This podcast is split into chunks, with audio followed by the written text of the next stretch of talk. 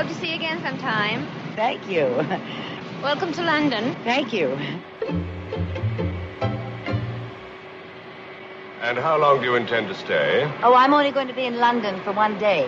One day? Yes, I won this jingle contest. Good grief. One more item. Here's something a lot of us have in common broken appliances, broken air conditioner, broken down heating system, broken down washer dryer, broken down refrigerator. And if you're a homeowner, you know just how expensive it is to get one of those things fixed, let alone what happens if more than one appliance breaks down at the same time. Well, if you're a homeowner, you can get all of your appliances on a warranty plan that guarantees protection for all of your home appliances in case they break down. And best of all, it will only cost you about a dollar a day. Call the Home Service Club at 800 264 3168. 800 264 3168. The call is free, and if you're one of the first 25 callers, your first month membership in the Home Service Club will also be free. Home Service Club warranty plan guarantees protection for all of your appliances for less than a dollar a day. 800 264 3168. 800 264 3168. Hi, everybody. This is Ruta Lee, and you're listening to TV Confidential.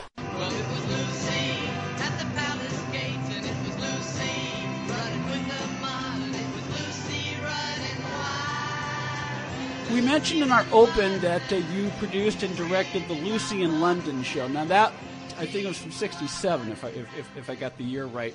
No, it was 68, actually. Oh, we did. Oh, no, you're right. You're right. I, I take it back. As a matter of fact, it, it was even earlier than, either earlier or later. I, I think I did Lucy after Elvis, so it had to be after 68. Well, it was well.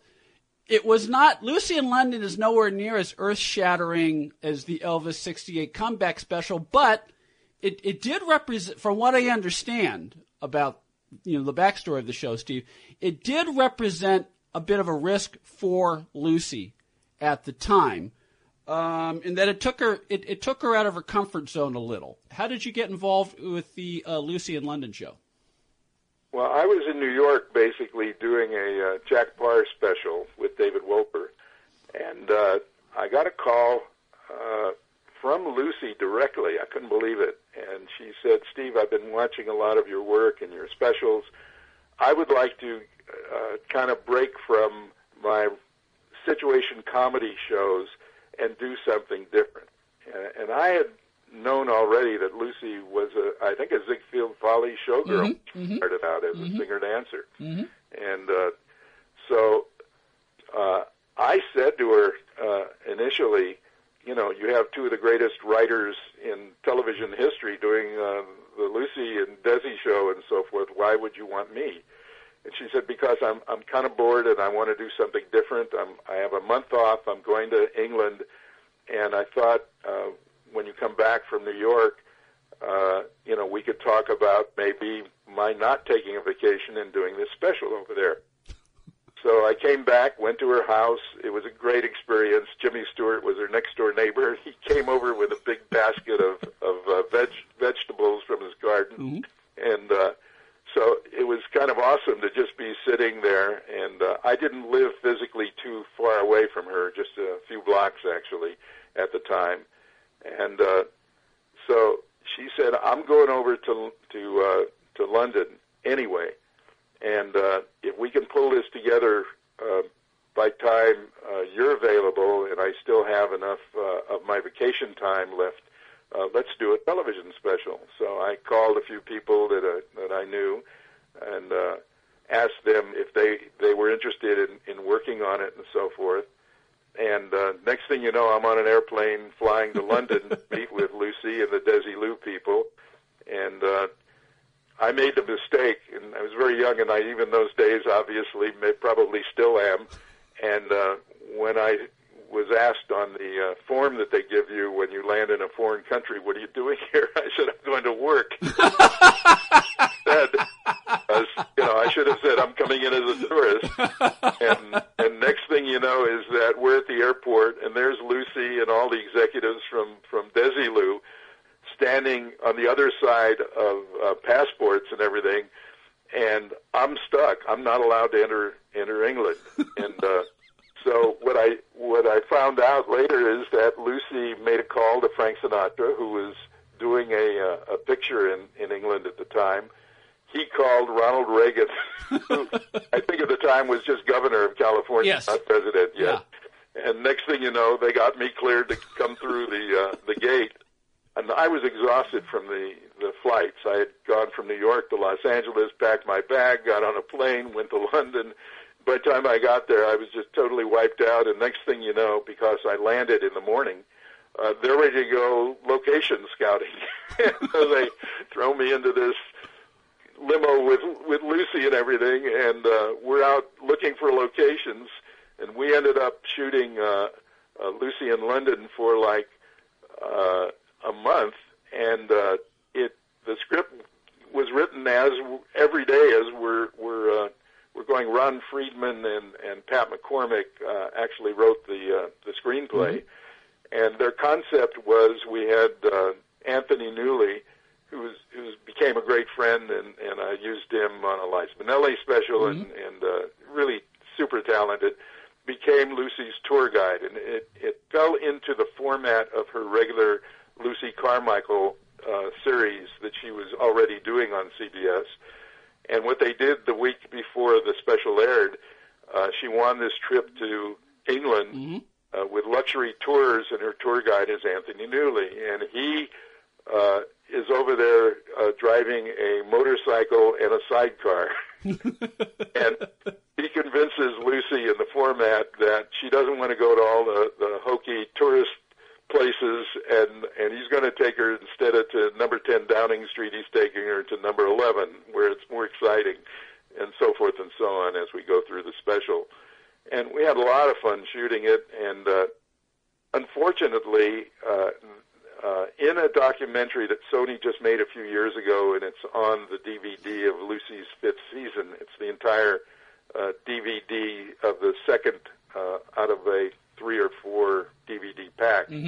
Uh, it has the documentary preceding the actual show, and it really explains the show because, unfortunately, we didn't get bad reviews, but we didn't get great reviews from the critics who kind of felt they were looking for the Lucy they had known from the beginning of Yeah. Lucy and Desi show. They wanted her, uh, you know, when she was driving the, the in the sidecar with Tony.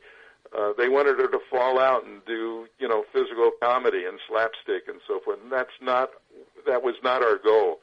Uh, Lucy really did, wanted to do something different and contemporary, and that's what I did. And uh, so it was really a case of where she had plans to do a lot of these specials, and after the first one, uh, which is explained in the in the uh, documentary, she decided not to do anymore. Yeah, it's it's a it's a loss it, for, it, for all of us. It, and it is a big loss for all of us because uh, and it, it it's funny. We we talk about this on the program Steve that you know audiences once you know once they glom onto a, a, a, a particular character they only think of that actor in that character. You would think critics and reviewers would be able to distance themselves and realize okay this is an artist trying something different. But I guess because Lucy was so I mean, because so many of them were fans before they became critics, which kind of goes back to how we started this conversation. They weren't able to make that distinction, and Lucy got pigeonholed as a result of that. I, I totally agree with you. In fact, we showed the uh, uh, the film, and I shot it in 35 mil- millimeter film.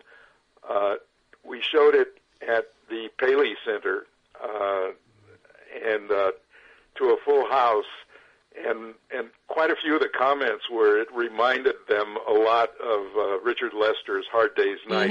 Beatles. And uh, so I was very uh, pleased to see a, a new reaction to a very old, you know, television special. And uh, you know, there's no question uh, that she, you know, her heart uh, obviously was in comedy, but a part of her heart was obviously also in in music comedy and and uh, doing something like this. When she finished it, she loved it. I mean, just loved it, and uh, so it was very very disappointing that uh, you know she didn't get to do any more. And and uh, critics do have a way of nobody likes to read anything negative about themselves, and uh, I, I think they affected her a great deal in making her mind that she wasn't going to do anymore, but she should have, in my opinion. Yes, and and I, I, I agree, and but at least it was made, and and because of you know DVD and home entertainment, uh, we we are able to discover it for the first time, and and that's a good thing. Forty five years of the Rockford Files, revised third edition, the complete history of the Rockford Files on television, now completely updated with more than 20 new interviews, additional photographs, and a whole lot more. 45 years of the Rockford Files, available now at rockford45.com, rockford45.com. Be part of our conversation. If you like what you hear, have thoughts on this week's program, or have an idea for a future edition of TV Confidential, we'd love to hear from you.